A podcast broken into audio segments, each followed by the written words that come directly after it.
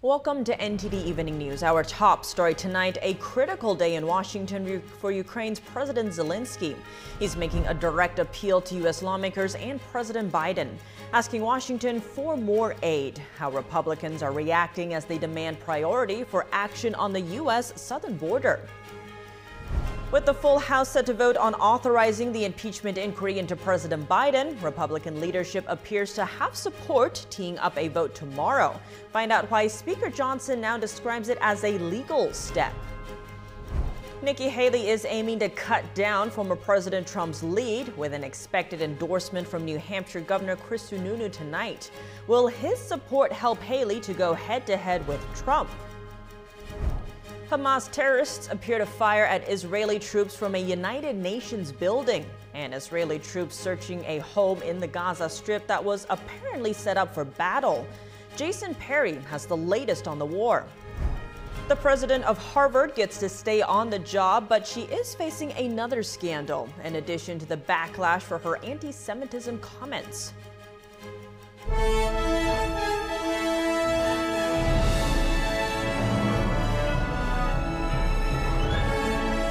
This is NTD Evening News. Live from our NTD Global Headquarters in New York City, here is Tiffany Meyer. Good evening, and thank you for joining us tonight. As the White House warns that it's running out of money for Ukraine, the Ukrainian president is in Washington to make a direct plea to lawmakers. But Republicans are standing firm and there are two prerequisites for more Ukraine aid.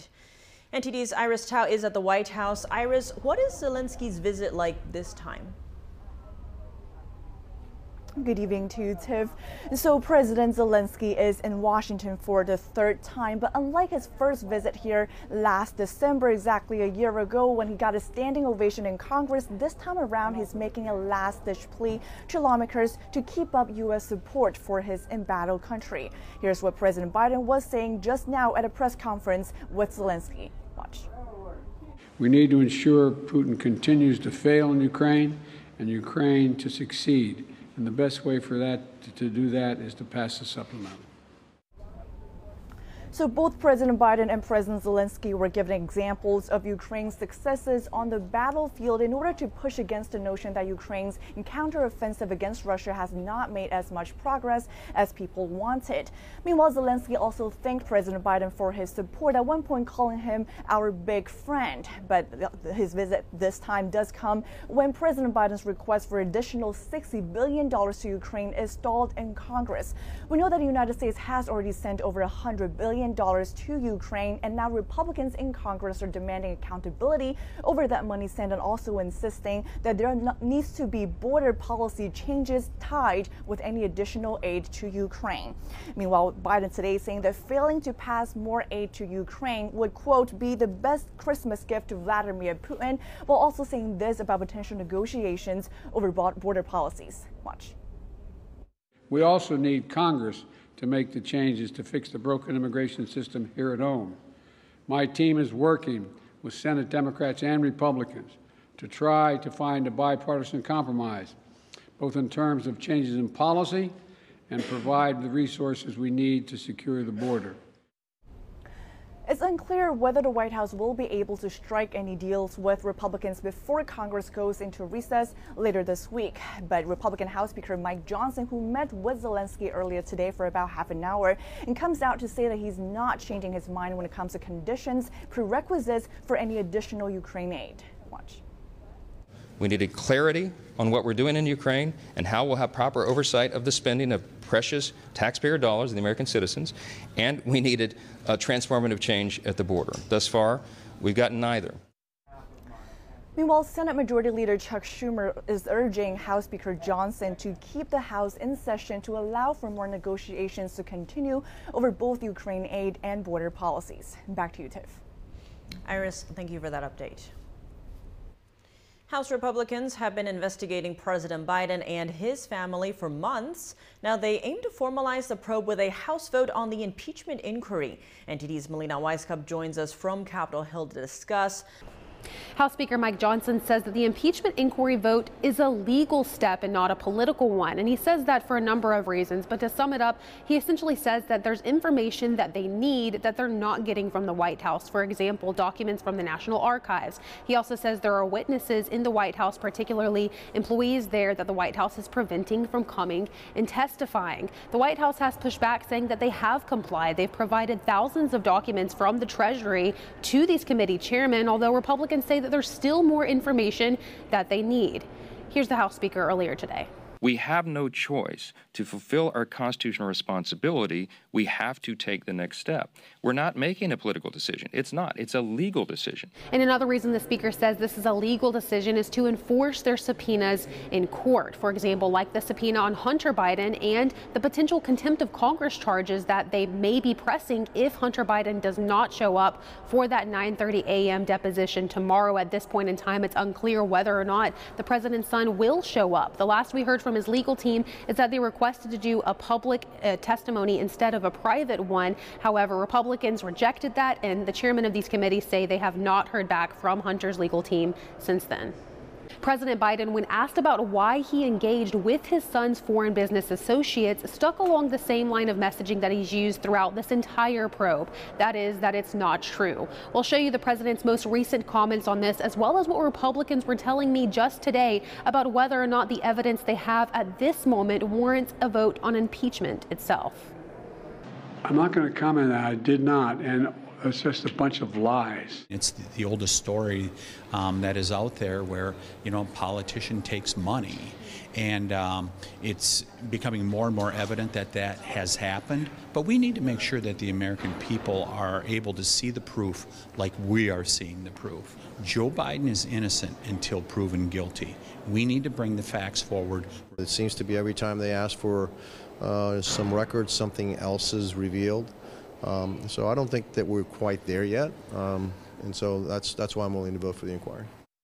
So you can really see how Republicans are careful not to jump the gun on this. They'll say that there's evidence, but they're hesitant to say that the vote on the actual impeachment itself is imminent. Some are anticipating that this inquiry will wrap up by the spring, at which point it's highly likely that the House will take a vote on impeaching the president.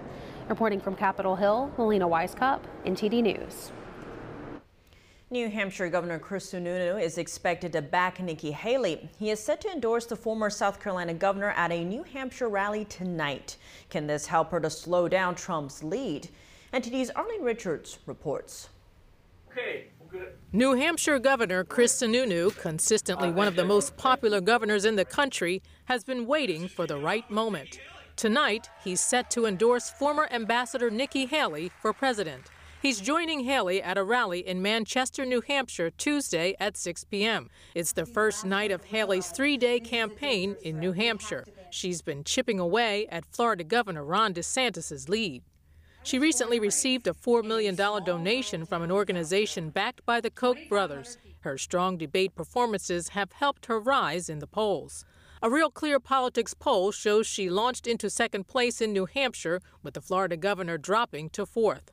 Sununu's office has declined to confirm he's backing Haley, but the governor said in a statement, I look forward to joining Nikki at her town hall this evening. It's going to be a lot of fun. Sununu previously predicted that Trump would not win the New Hampshire primary. And if the numbers winnow down, if the number of candidates challenging Trump winnow down, especially if it's one on one, he loses. Can Sununu's endorsement cut down Trump's lead? So far, the answer is no. Last month, Iowa Governor Kim Reynolds endorsed DeSantis, but he hasn't managed to move the needle any closer to Trump. Haley is gaining steam on DeSantis for the second position, but still holds the third place despite all of her recent attention. The Real Clear Politics national poll shows Trump averaging 60.5 as of Monday. Because of his dominating lead, most polls show a Biden Trump rematch, but what happens if independent candidate Robert F. Kennedy gets on the debate stage? A Reuters Ipsos poll shows it could hurt Biden. Overall, the poll of over 4,000 adults showed little interest in a potential Biden Trump rematch. About 6 in 10 respondents said they want a third choice. Some 16% of respondents picked Kennedy when given the option, which helps Trump edge out Biden 38% to 36%. Arlene Richards, NTD News. Republicans could have a harder time winning the House next year. New York's highest court has ordered the state to redraw its congressional maps. New York's 26 congressional districts will now be shaped by the Democratic controlled state legislature. The decision upends a previous drawn map that helped the GOP win a majority in the House in 2022. In short, after the 2020 census, voters wanted a bipartisan commission to make new districts, but they got deadlocked. The Democrat led state legislature took over, Republicans sued, and the court hired a neutral party to draw the lines. That was for 2022, and it led to Republicans flipping four seats. Now the court is letting the Democratic legislature try again. The order to redraw the map is likely to be challenged by New York Republicans. As Israeli troops continue to make their way deeper into the strongholds of Hamas terrorists, the more they're finding these terrorists within the civilian population. It also appears that some terrorists have been operating inside of and near United Nations facilities. NTD's Jason Perry has the latest.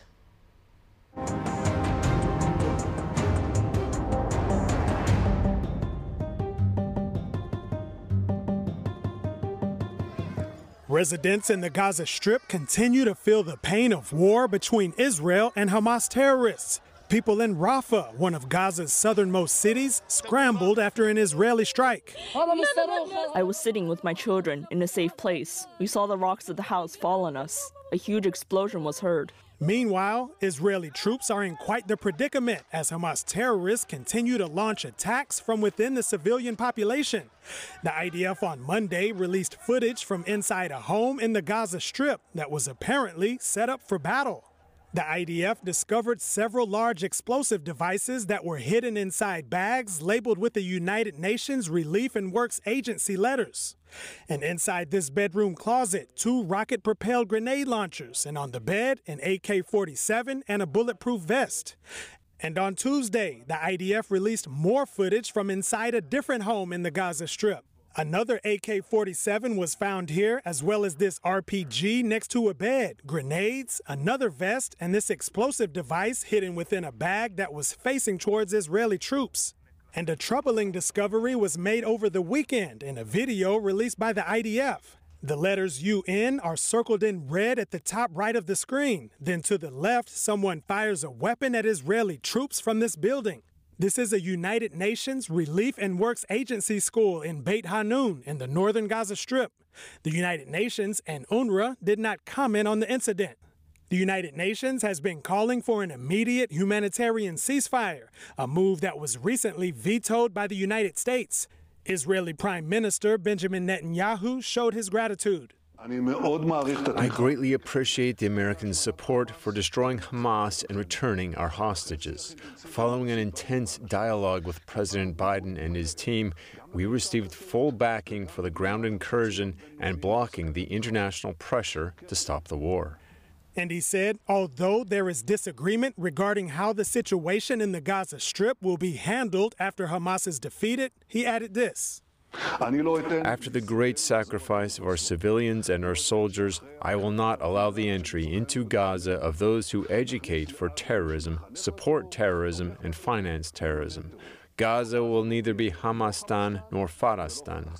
Terrorists not only fired from a UN building in the Gaza Strip, the IDF says Hezbollah terrorists in Lebanon fired a rocket at Israel that was launched just 20 meters from a United Nations compound in southern Lebanon. Jason Perry, NTD News. Harvard President Claudine Gay will keep her job. The head of the Ivy League school drew backlash for her comments last week at a congressional hearing on anti Semitism. In a statement on Tuesday, Harvard University's highest governing body said they have decided to keep Claudine Gay as president. Gay has faced calls from lawmakers and alumni donors to resign over her response to anti Semitism. The Harvard Corporation said, Our extensive deliberations affirm our confidence that President Gay is the right leader to help our community heal and to address the very serious societal issues we are facing. During a House hearing last week, lawmakers asked Gay if calling for the genocide of Jews violates Harvard's code of conduct. Gay said it depended on the context. Congresswoman Elise Stefanik is one of the lawmakers who had heated exchanges with Gay. She reacted to Harvard's decision on Tuesday. This is a moral failure of Harvard's leadership and higher education leadership at the highest levels.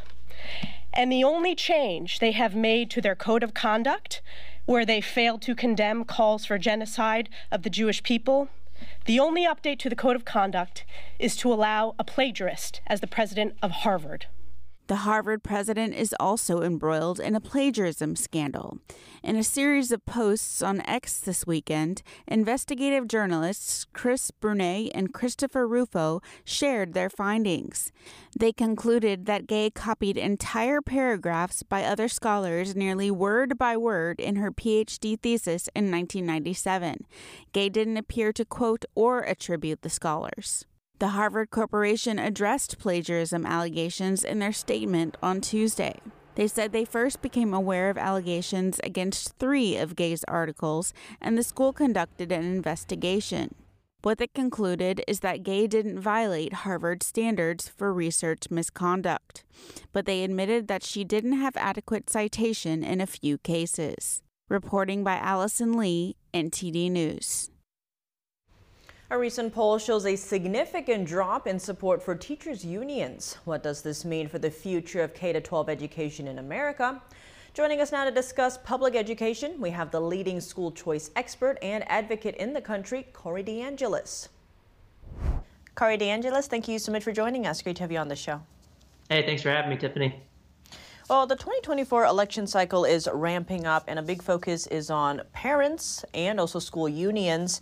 Now, it seems since the pandemic and remote learning, a lot of parents have been finding out what exactly their kids are learning. And you actually have an opinion piece out on this, and you note that voters continue to realize teachers' unions don't have the best interests of kids in mind. So, why not? What interests are these unions focusing on?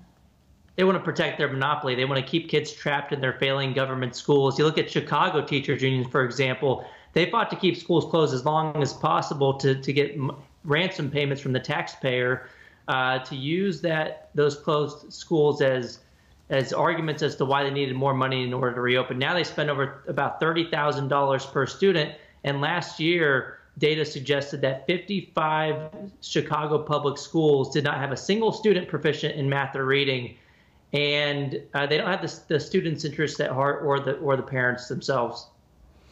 On that note, speaking of Chicago, a poll is showing that of registered voters in Chicago, 46% have an unfavorable view of the teachers union there.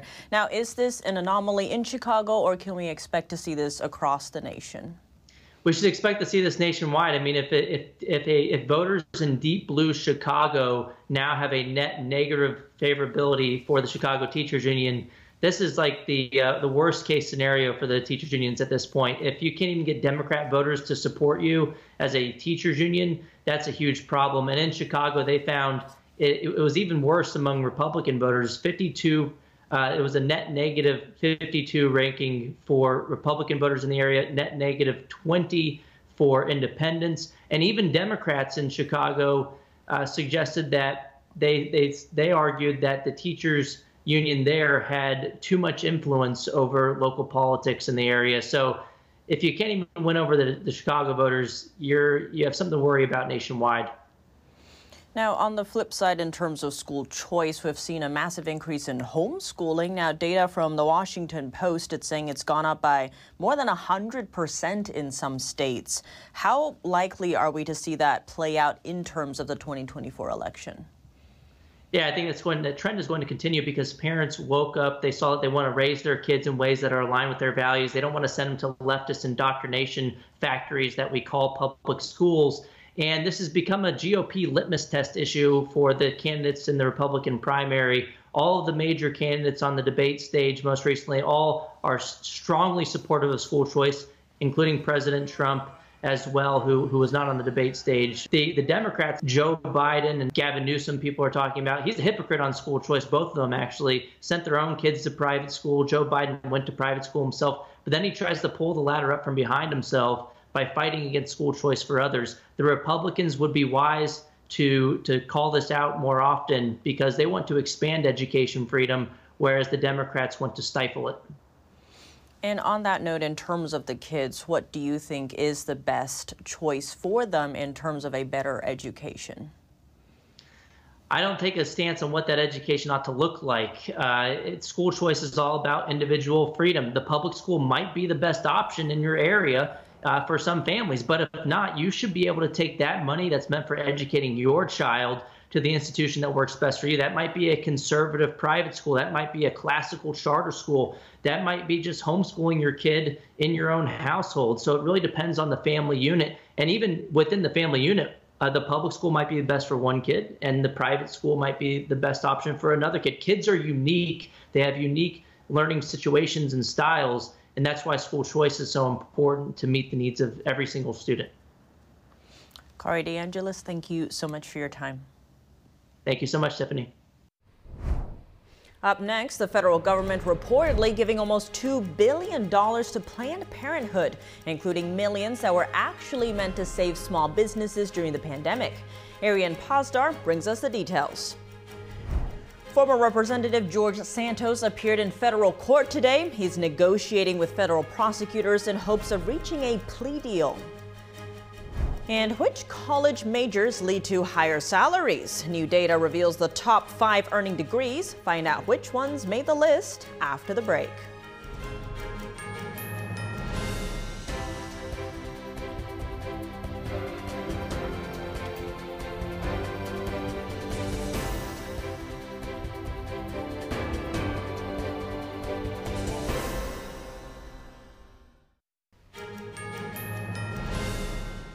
Welcome back. Taxpayer money going to abortion organizations. A new government report shows that the federal government gave almost $2 billion to Planned Parenthood and other groups.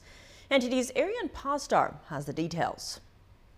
The Government Accountability Office, or GAO, published this report on Tuesday.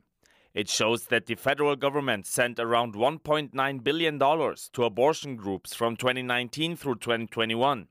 Republican Senator Marsha Blackburn requested the GAO produce the report back in 2022. On Tuesday, she commented on the newly released findings. Over 60% of the American public does not want one penny of their taxpayer money going to fund abortions. Now, A poll conducted by Marist earlier this year backs up Blackburn's number. Marist found that 60% of Americans are against using taxpayer dollars for abortions. That's despite the fact that only about 40% of respondents in the poll said they're pro life. Now, federal funds are actually not allowed to be used for abortions. That's due to the Hyde Amendment, which was put into law almost 50 years ago.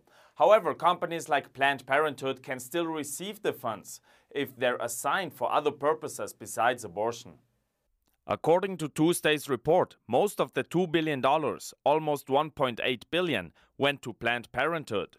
Included in that are around $90 million, which were actually meant for small businesses as part of the Paycheck Protection Program.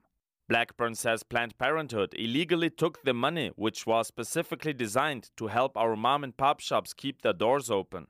NTD reached out to Planned Parenthood for comment, but didn't immediately hear back. Arian Pazdar, NTD News. Expelled Republican George Santos is talking with federal prosecutors about a plea deal. The former New York congressman appeared in court today on Long Island for a status conference. Santos is facing 23 federal charges that include misusing campaign funds and lying about his finances on House disclosure reports. He's pleaded not guilty. Court records show prosecutors want to ask for another status conference in a month or so, so they could try to strike a deal with the ousted congressman. As of now, Santos is scheduled for trial in September of next year, although prosecutors say they may want to move the date earlier to May or June. Santos also told a New York City interviewer on Sunday he was open to a plea deal. He said he wanted to work to avoid going to jail. New census data reveals that U.S. income varies based on education, with engineering degrees at the top of the list. NTD's Stephanie Sakal tells us more. Recent data from the U.S. Census Bureau's five year survey unveils a median household income of around $75,000 in the United States. But individual earnings vary based on factors like location, gender, occupation, and education. High school graduates report a median income below $37,000, while those with a bachelor's degree earn just under $65,000. Engineering emerges with the highest national median income at about $111,600. But Washington stands out with those in computers, mathematics, and statistics, reporting $136,800. Statewide, engineering majors generally earn more except in Washington. On the contrary, certain fields fall below the national median, such as visual and performing arts, education, psychology, multidisciplinary studies, literature, and languages. Despite varying incomes, individuals with these degrees likely contend with a national student debt exceeding $1.7 trillion, with East Coast residents facing the highest burden as revealed by recent Department of Education data. Stephanie Sakal, NTD News. Coming up, experts tell lawmakers that U.S. sanctions aren't fully working. Loose enforcement and mysterious ghost fleets allow countries like Iran to dodge them. Lawmakers today focused on what happened during the APEC summit in San Francisco when pro CCP activists ambushed and attacked Chinese pro democracy groups. Sam Wong reports. And Javier Milei, now the president of Argentina, what's he promising and is he delivering? An editor who attended his inauguration shares with us the sentiment there, that and more after the break here on NTD News.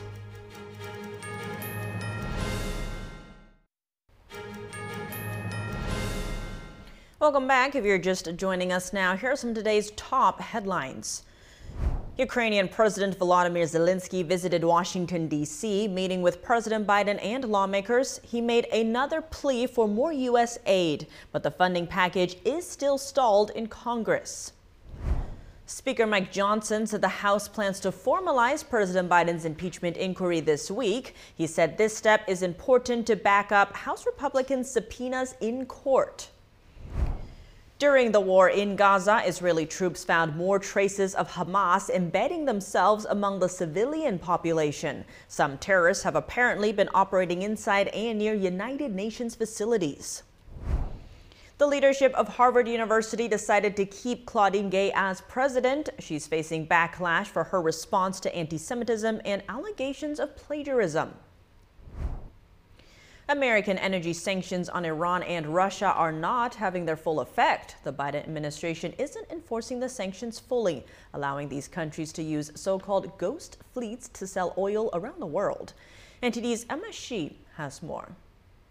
Iran uses a ghost fleet of more than 300 foreign owned and foreign flagged oil tankers to ship hundreds of millions of barrels of Iranian oil skirting U.S. energy sanctions. At a House hearing Tuesday, experts told lawmakers that sanctions enforcement on Iran and Russia have weakened under the Biden administration. This permits these nations to use ghost fleets to sell energy worldwide. Ghost fleets are often moribund, unsafe, non environmental. There are accidents waiting to happen.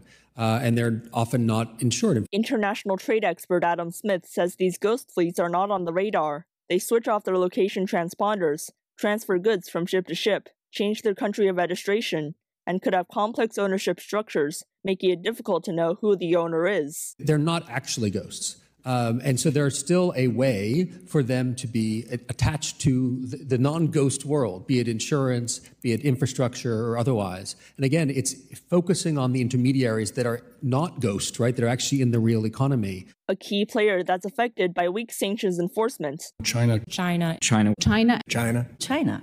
China is a very close partner to Iran and Russia. It's the largest purchaser of Iranian oil, which helps the terrorism funding state evade sanctions the most. So, the country that's benefiting most from this lax sanctions enforcement is China. China is able to uh, purchase cheap oil, not just from Iran, but also from Venezuela and Russia as well. And um, its economy benefits from that, while other countries have higher oil prices. Iran expert Claire Jungman believes the U.S. has done nothing to stop oil sales into China. She says we should sanction the Chinese banks that make this possible. Emma Shi, NTD News. Violent attacks on U.S. soil happening right before the eyes of world leaders. At a press conference today, the Congressional Executive Commission on China seeking to call attention to assaults committed by pro-CCP groups during the APEC summit last month. NTD's Sam Wong has the details. Lawmakers today zoomed in on what happened in San Francisco during the APEC summit several weeks ago, when groups of Chinese pro-democracy activists surrounded and attacked by pro-CCP activists on the ground. In November, violent scuffles erupted as California welcomed leaders of the Chinese Communist Party to the Bay Area. Carrying signs and banners, a group of pro-democracy activists seized the moment to speak out against the regime's atrocities against human rights but the protests soon turned violent after they were ambushed and assaulted by CCP affiliated actors. According to a human rights organization, the Chinese consulate made arrangements for them to attend the rally, even covering their travel expenses from as far away as New York. Chinese exile Zhou Fengsuo told me that San Francisco police did nothing to intervene. Instead, they stood by and watched. Uh, with transnational repression, normally we're talking about uh, uh, CCP's influence here you know, with their agents. But now we are looking at U.S. government, uh, you know, actively doing the bidding uh, with law enforcement. Just ahead of the APEC summit, the city of San Francisco displaced all homeless shelters in nearby neighborhoods, even putting up fences in the surrounding areas. To clean that up in terms of the physical look just move people to other places simply because you want to give a, a Potemkin village um, uh, uh, to Xi Jinping so he doesn't see something that doesn't look good. And, and again, uh, to kowtow as they did. I can't think of any other word that says it. During the summit, some U.S. business leaders reportedly spent $40,000 just to sit at a dinner table with Chinese leader Xi Jinping. Congressman Chris Smith told me that many corporate executives have not only neglected human rights abuses in China, they've also enabled a communist dictatorship as never before. Did anybody in that APEC summit, uh, particularly with the business community, raise human rights? Anybody? I don't think so. The Congressional Executive Commission on China urged San Francisco police to investigate the violent incidents and, quote, pursue justice as appropriate. Reporting from Washington, D.C., Sam Wong, NTD News. Javier Milei is inaugurated as the president of Argentina. Where is he planning to take the nation and is he delivering on his promises? Joining us now to discuss, we have Marcus Schottges, editor-in-chief for the Epoch Times Brazil. He just came back from Argentina where he attended and covered Milei's inauguration. Marcus Schottges, thank you so much for joining us. Great to have you back on the show. Thank you for having me. Argentina's new president, Javier Milei, has promised there would be an economic shock therapy on day one of his administration. Has he delivered on that promise? Well, I think he is delivering because, I mean, even on Sunday, just hours after he was inaugurated as the, as the country's president, he was dashing the number of ministries. He went from 19 uh, to 10. He, he previously had said he would go down to nine, so he, he dashed um, a number of ministries already on day one and said in his maiden speech um, that indeed there was no place for gradualism. What I have heard from sources on the ground close to the Milei administration um, is that they plan on leveraging their popularity. Let's remember they got elected by a large margin um, with 55.7% of the vote, so about 11 points, uh, percentage points in difference. And what I have heard is that they plan on leveraging their, their current popularity um, to, to do the most radical reforms very early on in the administration, while they still got that support. And on that note, what was the atmosphere like at his inauguration compared to previous ones? Um, I, mean, it was just just amazing. Uh, in terms of like excitement, it felt like a soccer match. Um, I mean, in South America, I mean, South America is famous for how wild crowds get at rock concerts and so on but it was really, really something to see. People were very, very excited. Um, we talked to a few people on the ground and they were very, very hopeful that things can change. And let's remember, uh, they are right to be hopeful in some sort of change because they are currently at uh, over 140% year-on-year inflation. So lots of complaints about the economy, lots of complaints about security, and a lot of people were very hopeful uh, that something can change, um, leaving the current political establishment behind. And Javier does have an economic background, but looking at geopolitics, what can we expect in terms of China? It seems Javier Milei has said Argentina wouldn't do business with China, but Argentina does have a lot of debt to China. So how likely are we to see that?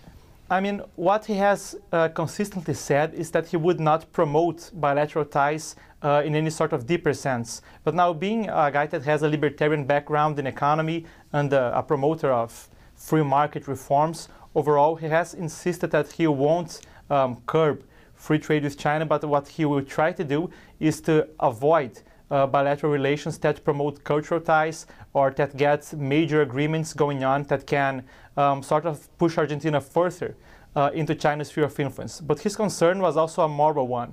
He has insistently, consistently said um, that the problem with China is a moral one, the matter of communism and the matter of basically, as he put it, murdering uh, uh, their own people. So I think it's likely we won't see him pushing bilateral trade or, or the like. But I mean, he will have to work with China on a state-to-state level at some extent because Argentina is just that deeply uh, embedded uh, within the Chinese investment and the Chinese debt. Yeah. And now, in terms of the voters, it seems like it's not just Argentina. We also saw conservative long shots winning in the Netherlands, Ecuador. What can we expect in terms of other elections that are coming up, like Chile and even the U.S.? What's the likelihood of a conservative wave? So it's a very interesting moment. And um, while I was on the ground, I just returned this morning, uh, but I got to talk to a few conservatives from around the region and around the world. So you have people like Hermann Tertsch, which is from the European Parliament, from Spain. Um, you have people like Maria Fernanda Cabal, Colombian senator. Um, José Antonio Cast, which leads the conservatives in Chile. And I've heard uh, among them that the mood was one that this Milei election could be a turning point for a very strong socialist trend. Um, I mean, we can say Latin America, but even the, the whole of Americas with Trudeau in Canada and even Biden in the US, um, this whole progressive wave that basically just leapfrogged from country to country, taking them all uh, to the moderate or the hard left. What I heard from conservatives on the ground there, um, foreign dignitaries that came for the ceremony, is that they all see this uh, as a possible turning point, as a symbolic moment. And that's also, that also echoes what Javier said uh, in his maiden speech at the inauguration in the Argentine Congress. He was talking about how, just like the Berlin Wall, symbolized the end of a tragic era worldwide, this election was also a symbol uh, of an, you know, an era changing in Argentina. So we'll see, but conservatives were very hopeful on that. And then, of course, American elections are coming up. And if Republicans can secure a win in the 2024 presidential election, that will give a lot of, uh, I mean, just a lot of energy uh, to conservatives worldwide, even further than this Argentine election already has. Marcus Schottges, thank you so much for your time. Thank you so much for having me. Coming up, an arrest warrant has been issued for a foreign exchange student reportedly caught wandering into basketball star Steph Curry's home. Prosecutors say the 18-year-old from China had failed to appear in court. And in baseball news, Shohei Ohtani got the biggest contract ever, yet somehow helped his team financially at the same time. NTD's Dave Martin joins us in the studio to discuss when we return.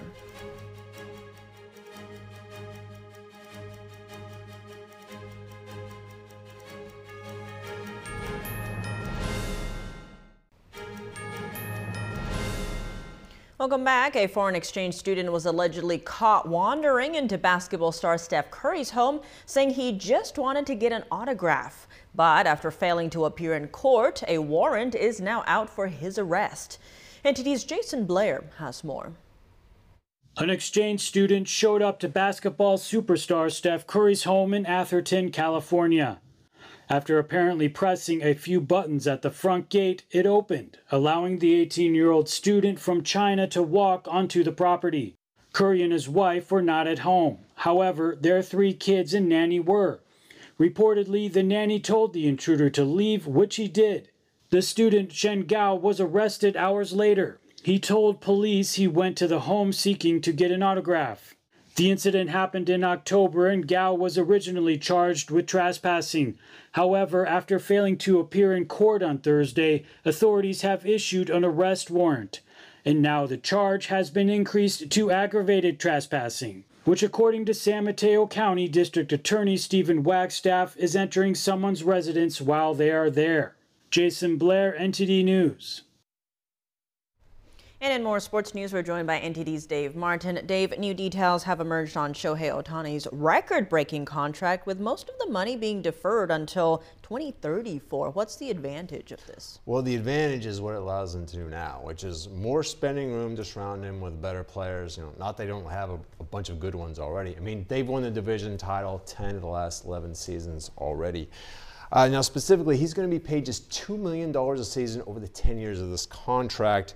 And then the remaining 680 million will be paid over the following 10 years. Now, I've never seen anyone defer anywhere near this much money, either in percentage or total amount. I mean, he'll be fine, of course, because he makes like $45 million a year in endorsements already.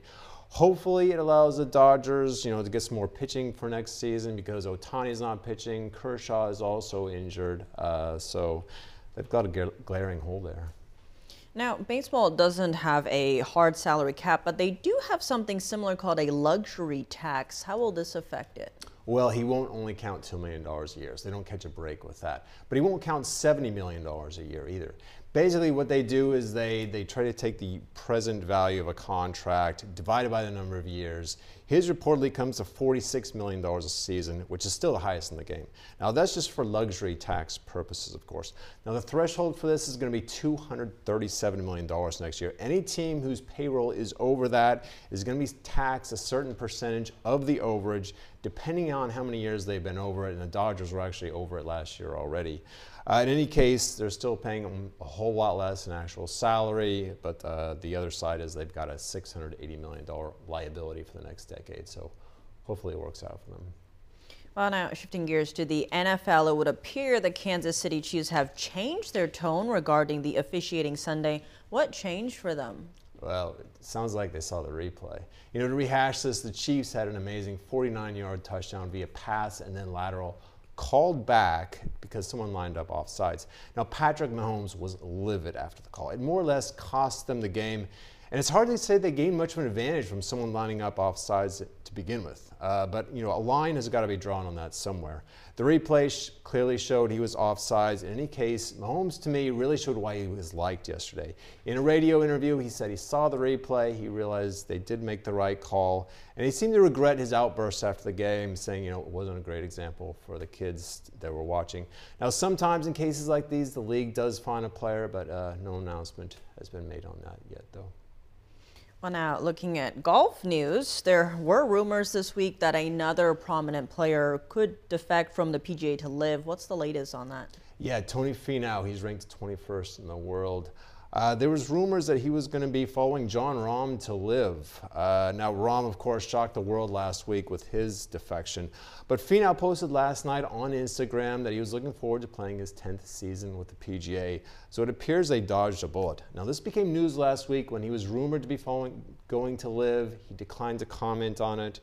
This also says a lot about the state of the PGA that someone sticking with them has actually become news now. Now, for the PGA, they're still in negotiations with LIV. They've set a deadline for the 31st of December to get this merger done. There's been no update on that. But I can't imagine trying to poach their players has made for very peaceful negotiations. A lot there as well as always. Thanks for joining us, Dave. Thanks, Tiff. And that's all for today's news. Thanks for tuning in. I'm Tiffany Meyer. Good night.